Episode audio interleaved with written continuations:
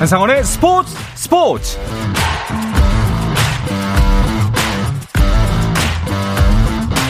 스포츠가 있는 저녁 어떠신가요? 아나운서 한상원입니다. 오늘 이슈들을 살펴보는 스포츠 타임라인으로 출발합니다.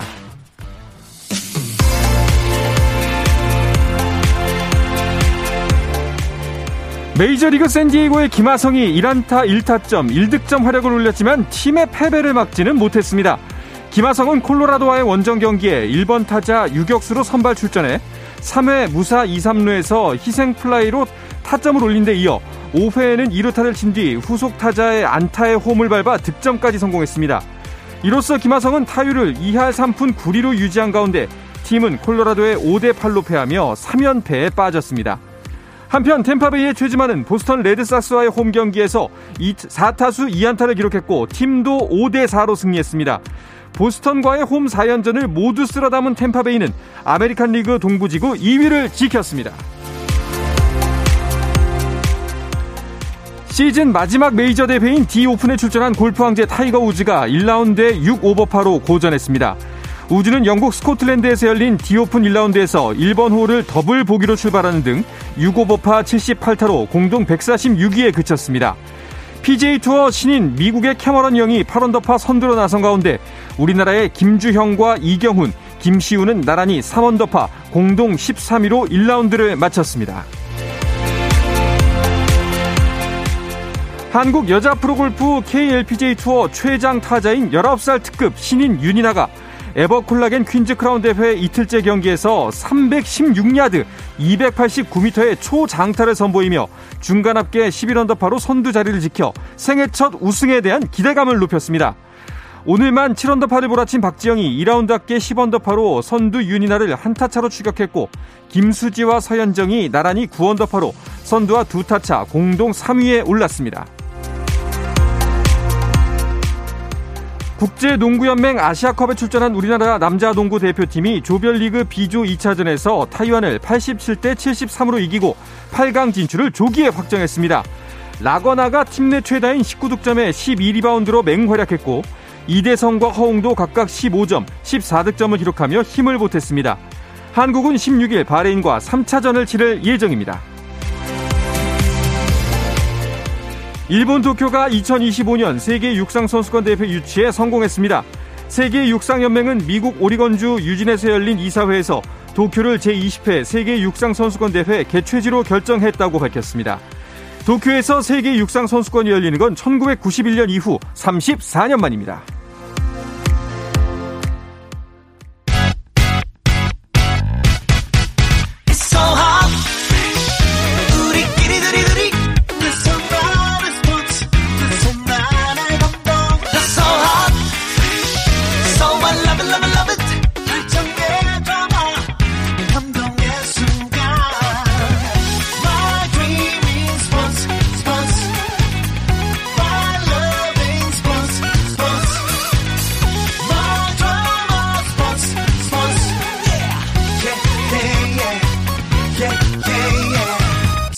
스포츠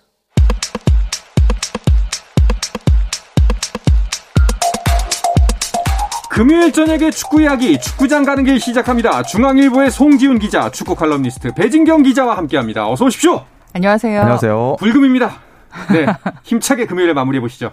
네, 어, 이렇게 텐션을 높여주시니까 네. 사실 아 조금 집에 가서 쉬어야지 이런 느낌으로 생각하고 있다가 정신이 네. 번쩍 듭니다. 아닙니다. 또 내일 또 경기가 있지 않습니까?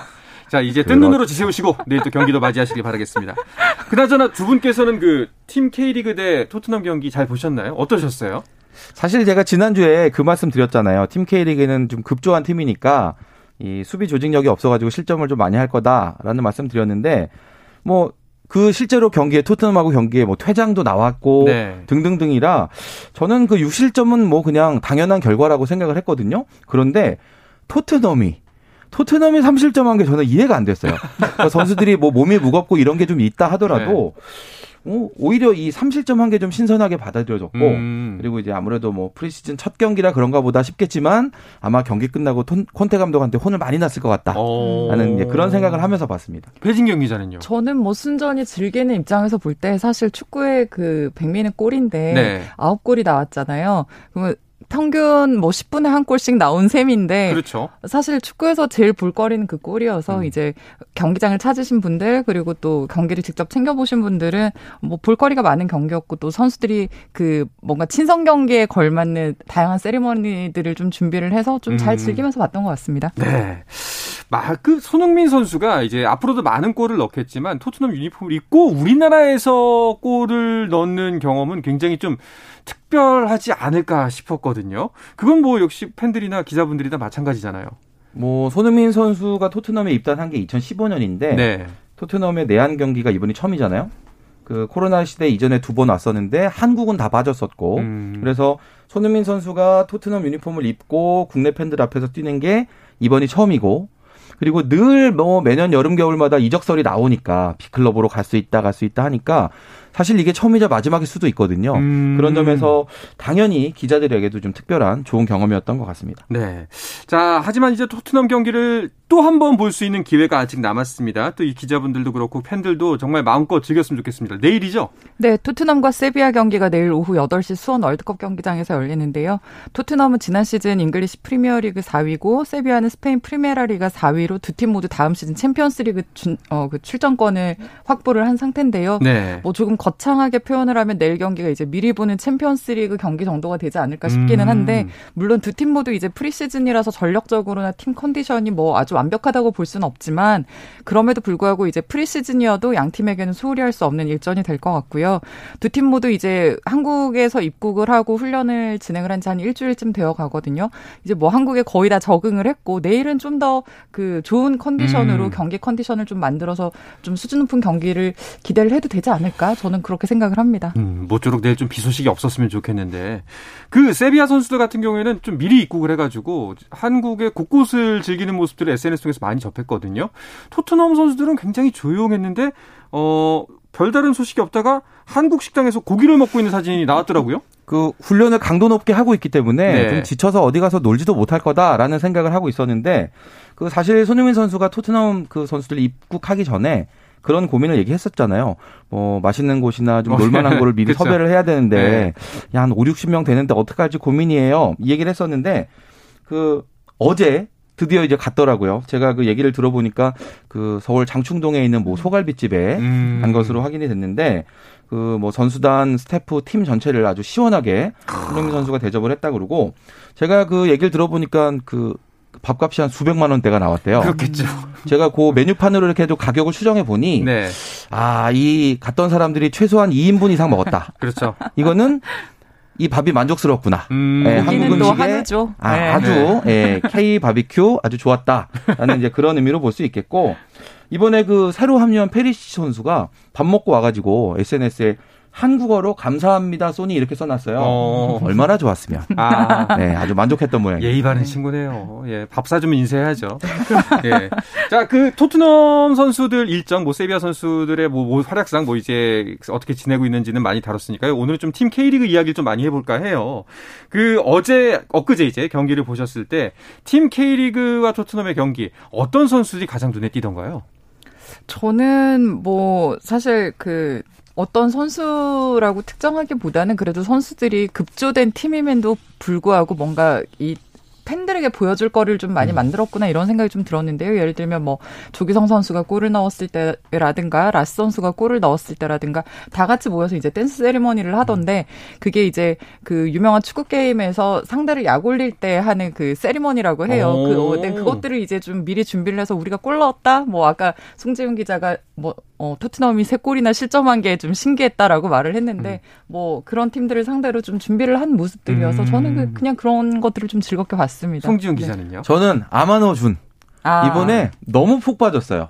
그 사실은 핸드볼 파울 주고 그것 때문에 손흥민 선수가 이제 페널티킥을 차게 된 건데 그 전광판에 얼굴 나왔을 때 그 불만 가득한 음. 얼굴. 네. 아, 이렇게 감정을 드러내는구나도 재밌었는데 그 뒤로 경기 중에 예, 자신이 이제 전광판에 비친다는 걸 알게 될 때마다 항상 손을 이게 크게 X자로 그려 보이면서 나 그거 핸드볼 아니었다고 음. 계속 어필을 했거든요.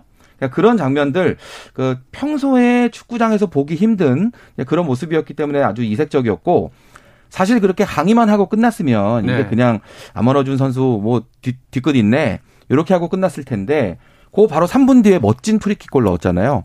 예, 그 장면 보면서 아 떼쟁이가 아니라 정말 실력도 있는 선수구나. 음. 네, 사실 넌- 올 시즌 네 울산 경기를 보면 아마노 경 아마노 선수가 계속해서 그렇게 좋은 프리킥으로 득점을 만들어내는 멋진 장면들이 많이 나오거든요. 네. 좀 관심이 울산까지도 좀 이어졌으면 좋겠다라는 생각이 좀 듭니다. 맞습니다. 네. 네. 부럽습니다. 이 경기 보셔가지고 저는 그때 생방했거든요 여기서. 아. 예, 딱이 시간이었거든요. 아.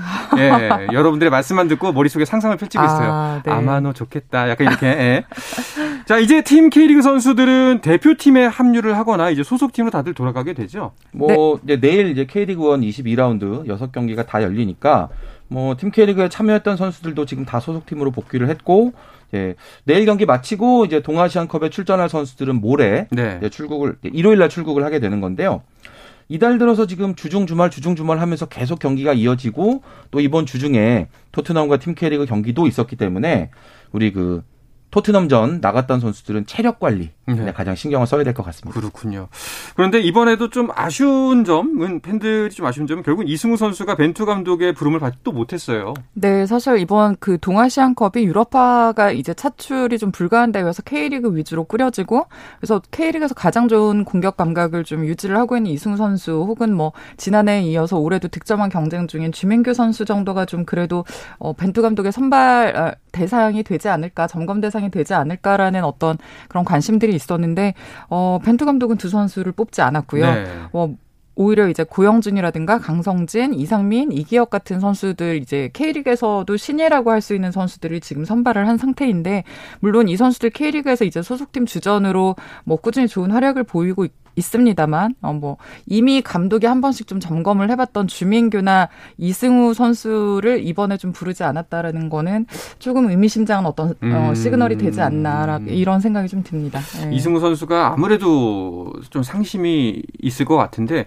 어떻게 송지훈 기자 통화에 혹시 해보셨나요? 뭐 대화를 나눠봤고요. 예, 예. 사실 그 이번 그 동아시안컵뿐만 아니라 A 매치를 앞두고 이제 선수단 엔트리를 구성을 할때 축구협회에서 그 소속팀에다가 이제 그 신원 정보, 그 여권 정보 여권. 같은 거를 미리 요청을 하거든요. 아. 근데 이승우 선수 여권을 달라는 그 연락이 없어서 음. 아 안 되는구나라고 생각은 미리 하고 있었대요. 근데 아. 뭐그 결과와 상관없이 일단 K리그에서 나는 보여줄 건 다 보여주자라는 이제 그런 입장이었다고 하는데 이번 결과를 보면 다음 이제 9월 A 매치라든지 아니면 11월 카타르 월드컵 본선에 이승우라는 이름이 엔트리에 들어갈 가능성이 많이 낮아졌다라고 음. 분명히 볼 수 있는데 일단 이승우 선수 입장은 그래요. 뭐 지금 돌아가는 상황은 이제 더 이상 신경 쓰지 말고 그냥 내가 할 수 있는 것만 최선을 다해서 하자 로 입장을 정리했다고 합니다. 아, 의젓하네요. 예, 정신적으로 좀 더 더 많이 성숙한 것 같다는 생각이 듭니다. 이승우 선수. 뭐 아무래도 예. 그 K리그 오기 전에 벨기에 리그에서 한 2년 반 가까이를 거의 못 뛰고 예. 좀 이렇게 가슴앓이를 했던 그런 이제 상황들이 있었기 때문에 지금은 K리그 무대에서 원하는 만큼 실컷 뛰는 음. 그 상황만으로도 일단 본인은 행복하다고 얘기를 합니다. 그렇죠. 뭐 비가 온 뒤에 땅이 굳는다고 이승우 선수 좀 더 단단한 선수가 될 것 같다는 생각이 듭니다.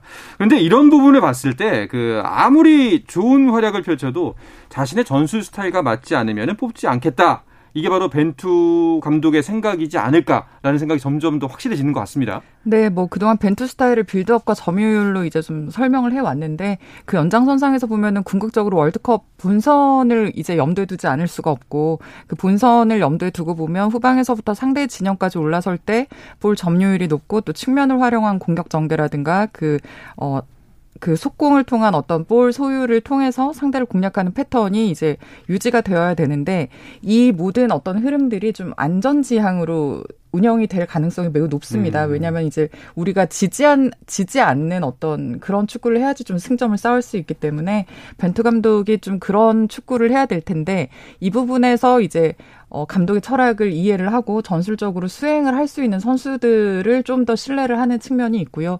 이승우 선수 물론 좋은 선수이고 기술도 뛰어나다는 건 모든 축구인들이 인정을 하고 있지만 아무래도 본선에서 좀 부딪힐 때 조금 그 피지컬적인 한계가 있지 않나라는 지적들도 좀 있거든요. 아마 벤투 감독은 이 부분에서 어 조금 이제 어 후순위로 둔 게 아닌가 이런 생각이 좀 듭니다. 예. 아무래도 기량보다는 일단 그 전체적인 전략 전술이 우선이라는 게 벤투 감독의 판단인 것 같습니다. 그 이거는 제가 이제 비공식적으로 좀 취재가 된 내용인데요. 벤투 감독이 동아시안컵 엔트리를 이제 고민을 할 때 이승우 선수 여부를 좀 생각을 했던 건 맞는 것 같아요. 음. 뽑아야 되나 정도의 고민은 있었던 것 같은데 그 측근에게 이렇게 얘기했다라는 얘기를 제가 들었거든요. 신빙성이 뭐, 뭐 완벽하진 않은데 제가 들은 바에 따르면 이 대표팀 공격진에서 공간이 열렸을 때 우리가 찬스를 잡았을 때 이 패스를 넣어줄 만한 지금 선수를 내가 뽑아야 되는데 이승우는 공과 함께 직접 들어가는 스타일이다. 음, 그 점이 좀 다르다라는 그렇죠. 얘기를 네. 했대요. 근데 사실 이거를 이제 반대로 분석을 해보면 사실 손흥민이나 황희찬 선수 같은 그런 스타들이 공을 자기가 직접 몰고 들어갈 수 있는 타입의 선수들이거든요. 그러니까 그런 타입의 선수는 이미 대표팀 안에서 어느 정도 구성이 끝났다라고 보는 게 음. 벤투 감독의 생각인 것 같고 그래서 그런 선수들과는 스타일이 좀 더 다르고 전술을 바꿨을 수 있는 다른 타입의 선수들을 찾고 있다라고 음. 해석할 수 있지 않을까 싶습니다. 네, 그렇군요. 알겠습니다. 자, 그러면 벤투 감독이 어떤 선수들을 선발했는지 자세하게 들여다보면서 이야기를 더 나눠보겠습니다. 어, 이번에 처음 명단에서 발표됐던 손준호 선수가 빠졌죠? 네, 11일 동아시안컵 명단 발표 당시에는 포함이 되, 었었는데 사실 바로 전날 그 다렌과 슈퍼리그 원정 경기에서 손준호 선수가 13분 만에 부상으로 교체 아웃됐습니다. 음. 그 무릎 부상이 좀 생각보다 심각한 것으로 알려져서 이제 결과적으로는 대표팀에서는 낙마를 했고요. 어, 대체 멤버로 지금 김천 상무의 이영재가 발탁된 상황입니다. 네. 그렇다면 이제 대표팀 명단 좀 간단하게 한번 짚어주시죠. 네. 그 골키퍼 조현우 선수, 김동준 선수, 송범근 선수 지금 3명으로 구성이 됐고요. 수비수는 김영권, 권경원, 이상민, 윤종규, 김주성, 조유민, 홍철, 김진수, 김문환 선수까지 선발이 됐습니다. 미드필더에서 권창훈, 황인범, 백승호, 송민규, 김진규, 손준호 선수가 빠지면서 이영재 선수 들어왔고요. 김동현, 엄원상, 나상호, 강성진, 고영준, 그리고 이기혁 이런 선수들 그리고 최전방 공격수로 조규성과 조영욱 두 선수가 선발이 됐습니다. 어, 리스트를 보니까 첫 발탁된 선수가 좀 있네요. 네, 지금 다섯 명이고요. 예. 고영준, 강성진, 이기혁, 이상민, 김주성인데 모두 이번 시즌 K리그에서 이제 팀의 주축 멤버 혹은 그에 준하는 존재감을 보이는 선수들이고요. 이 다섯 명 중에 세 명이 이선 자원입니다. 고영준과 서울의 강성진, 수원FC 이기혁인데 어 뭐 각각 이제 좀 특장 특장점이 있어요. 고영준은 스피드와 공간을 활용하는 움직임이 좋은 선수고 강성진 선수 같은 경우 이제 좀 저돌적인 움직임으로 이선에서 좀 주목받는 자원이고요.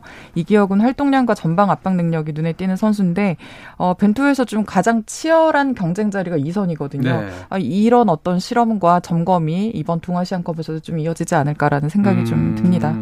네. 두 분께서는 지금 말씀하셨던 것처럼 이런 새로운 얼굴들을 통해서 그 벤투 감독이 원하는 스타일이 무엇이다. 라는 걸 좀 더 확실해졌다라고 보시나요? 사실 지금 이 새 얼굴 중에 아, 이런 선수는 한번 테스트 해봐야지 싶은 선수들도 있지만 이 선수가 과연 싶은 멤버들도 있는 게 사실이에요. 오. 어. 그래서 축구인들도 이 선수 왜 뽑혔대요? 라고 저한테 이렇게 물어보는 분들이 많은데 네. 그올 시즌에 풀타임을 소화한 적이 거의 없는 선수도 지금 명단에 들어와 있다 보니까 이 동아시안컵에서 좀 뚜껑을 열어봐야지 확실히 벤투 감독의 그 어떤 생각을 이해할 수 있을 것 같긴 한데 이번 선수 명단을 보면서 다시 한번 드는 생각은 아, 벤투 감독은 주민규나 이승우는 뽑을 생각이 진짜 없나 보다. 라는 건 확실히 알 수 있을 것 같습니다. 네. 뭐 여기에 조금만 더 돋, 어, 그 보태면 그 저는 또 어떤 축구에는 그런 얘기도 하더라고요. 일단은 국내파를 위주로 이제 선발을 해야 되다 보니 선발에 좀 제한이 있었던 부분이 있어서 어쨌든 음. 그 안에서 어, 특장점이 있는 선수를 좀 염두에 두고 있다가 그래도 이번 기회에 한번 뽑아서 가서 지켜보자라는 쪽도 있고 심지어 이제 엔트리가 26명을 채워야 되는 상황이어서 네. 조금은 열린 마음으로 그 음. 안에 선수들을 포함한 경우도 있다라는 어떤 뭐 축구인의 얘기도 있더라고요. 일단 알겠습니다. 네 여러분들도 이 귀중한 정보 잘 알아들었고요. 이제 대표팀 곧 출국을 하죠. 일정 간단하게만 짚어주시죠. 네, 뭐 남자부 기준으로 이제 개막이 19일인데 우리나라 네. 첫 경기는 20일입니다. 중국을 상대하고요. 24일 홍콩전 그리고 27일 일본전인데 지금 중국 같은 경우는 23세 이하 팀으로 이제 오게 됐기 때문에 그리고 또 홍콩도 사실은 우리보다는 약간 경쟁력이 떨어진다고 보면 27일 일본전 음. 이 한일전이 네. 사실상 이번 대회 우승을 가늠하게 되는 중요한 승부가 될 것 같습니다. 네, 알겠습니다. 자, 대표팀에 합류하지 않는 K리그 선수들은 주말 동안 K리그 일정을 소화하게 되는데요. 이 이야기는 잠시 쉬었다 와서 나누겠습니다. 한상원의 스포츠 스포츠와 함께하고 계신 지금 시각은 8시 50분입니다.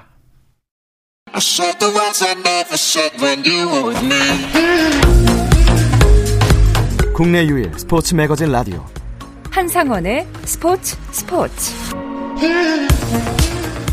네, 금요일에 저녁 축구 이야기 축구장 가는 길 듣고 계시고요. 축구 칼럼니스트 배진경 기자, 중앙일보의 송지훈 기자와 함께하고 있습니다. 어, K리그 1은 이제 동아시아컵이 진행이 되면 쉬니까 이번 주말 경기가 동아시안컵전 마지막 경기가 되겠네요. 네, 맞습니다. 20일부터 27일까지 이제 동아시안컵이 진행되기 때문에 이 동아시안컵에 국내 선수들이 지금 대거 소집된 상태여서 약 2주 동안 K리그 1은 휴식을 하고요. 그래서 이번 주 토요일 내일 하루 동안 22라운드 6경기가 한꺼번에 열립니다. 음. 자, 22라운드의 관전 포인트를 짚기 전에 먼저 순위표를 보면은 좀 어떤 경기도 주목해야 할지 더 쉽게 알 수 있을 것 같습니다. 송지훈 기자가 정리해 주시죠. 네, 선두 울산이 승점 44점으로 지금 아직까지 독주 체제 유지하고 있고요. 그 뒤로 39점의 전북, 36점의 포항 이 두 팀이 열심히 따라가면서 지금 상위권 형성을 해주고 있습니다. 최근에 그 K리그 일정이 주중 주말로 빡빡하게 돌아가면서 중위권 경쟁이 상당히 치열해지는 분위기인데요.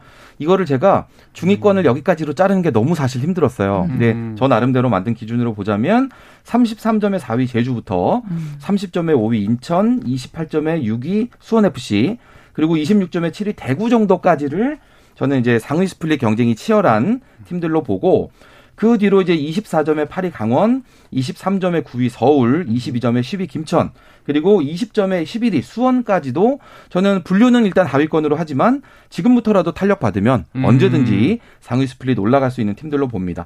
지금 승점 12점, 최하위에 처져 있는 성남이 확실한 1약인데요.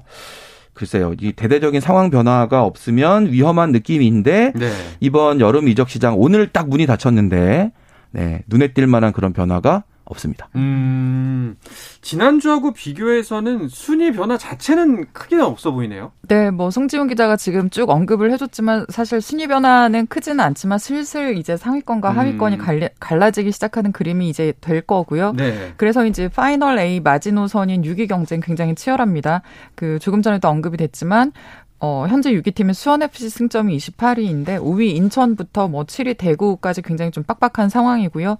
중하위권에서도 언제든지 이제 중위권 혹은 상위권까지도 그 도약을 기대를 할 수 있는 상황이기 때문에 점점 더 좀 치열해지는 그런 상황들이 되지 않을까 싶습니다. 네.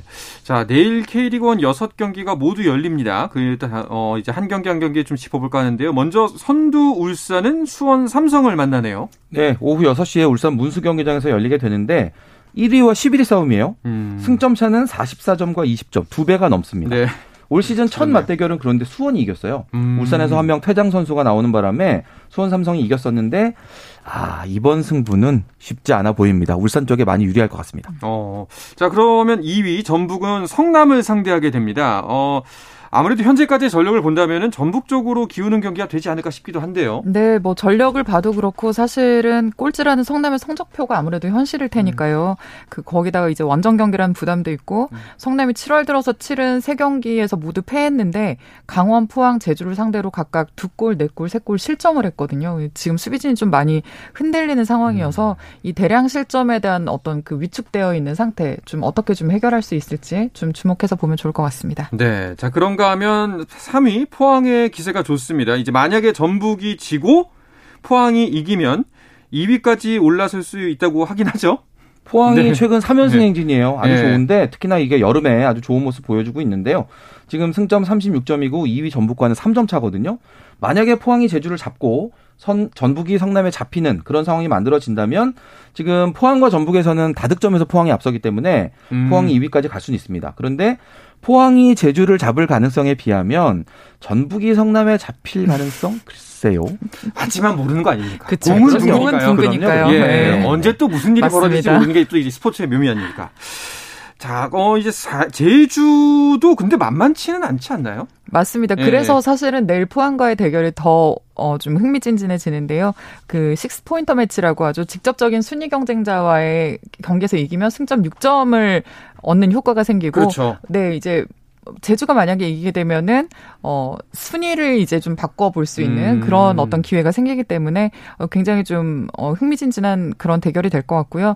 그 두 팀의 스타일 보면 두 팀 다 그 뒤에 수비 라인을 굉장히 좀 라인을 올려서 경기를 진행을 하는 팀들이기 때문에 그 압박과 속도의 경쟁이 굉장히 좀 오밀조밀하게 치열하게 벌어지는 팀들이거든요. 네. 어, 또 득점원이 다양하다는 공통점도 있고 선수 활용이나 교체로 어떤 전술적인 변화에 굉장히 좀 능동적으로 적극적으로 나서는 팀들이 어서 팀들이어서 내일 경기 저는 굉장히 좀 가장 좀 재밌는 경기가 되지 않을까 기대를 하고 있습니다. 알겠습니다.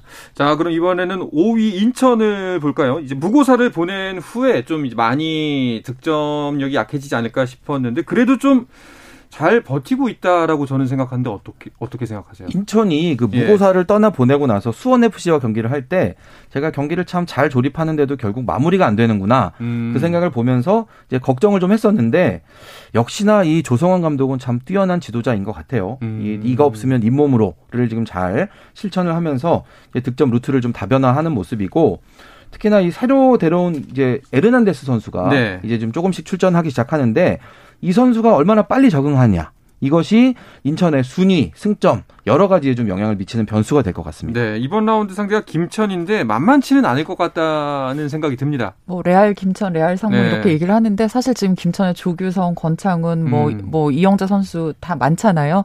이런 그 어떤 이선 혹은 최, 최전방에서 계속해서 좋은 공격 감각들 유지하고 있는 공격수들 인천 수비진이 또 어떻게 막아낼지 이 부분도 좀 주목해서 보시면 좋을 것 같습니다. 네, 그리고 6위 수원 FC는 강원을 만나네요.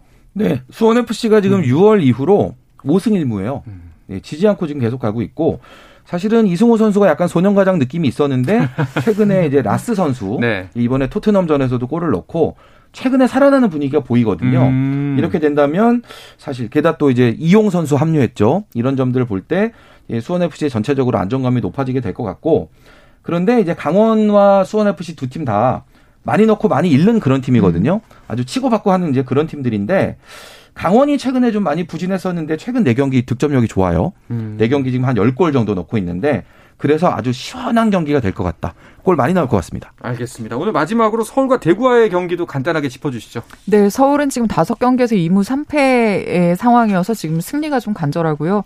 어, 대구 같은 경우는 지금 12경기 무패이긴 한데 3승 9무여서 좀 시원한 승리가 필요한 상황입니다. 이 두 팀이 그 연속해서 이어지는 어떤 좀 약간 무기력한 기운들 어떻게 끊고 좀 반등을 반등에 나설지 좀 주목이 되는 그런 경기라고 볼 수 있겠습니다. 네, 잘 알겠습니다. 자, 이 이야기를 끝으로 금요일 저녁의 축구 이야기, 축구장 가는 길을 마치도록 하겠습니다. 중앙일보의 송지훈 기자, 축구 칼럼니스트 배진경 기자와 함께했습니다. 고맙습니다. 고맙습니다. 감사합니다. 네, 주말 스포츠 스포츠는 9시 20분부터 함께 하실 수 있습니다. 저는 월요일 저녁 8시 30분에 다시 돌아오겠습니다. 한상원의 스포츠 스포츠!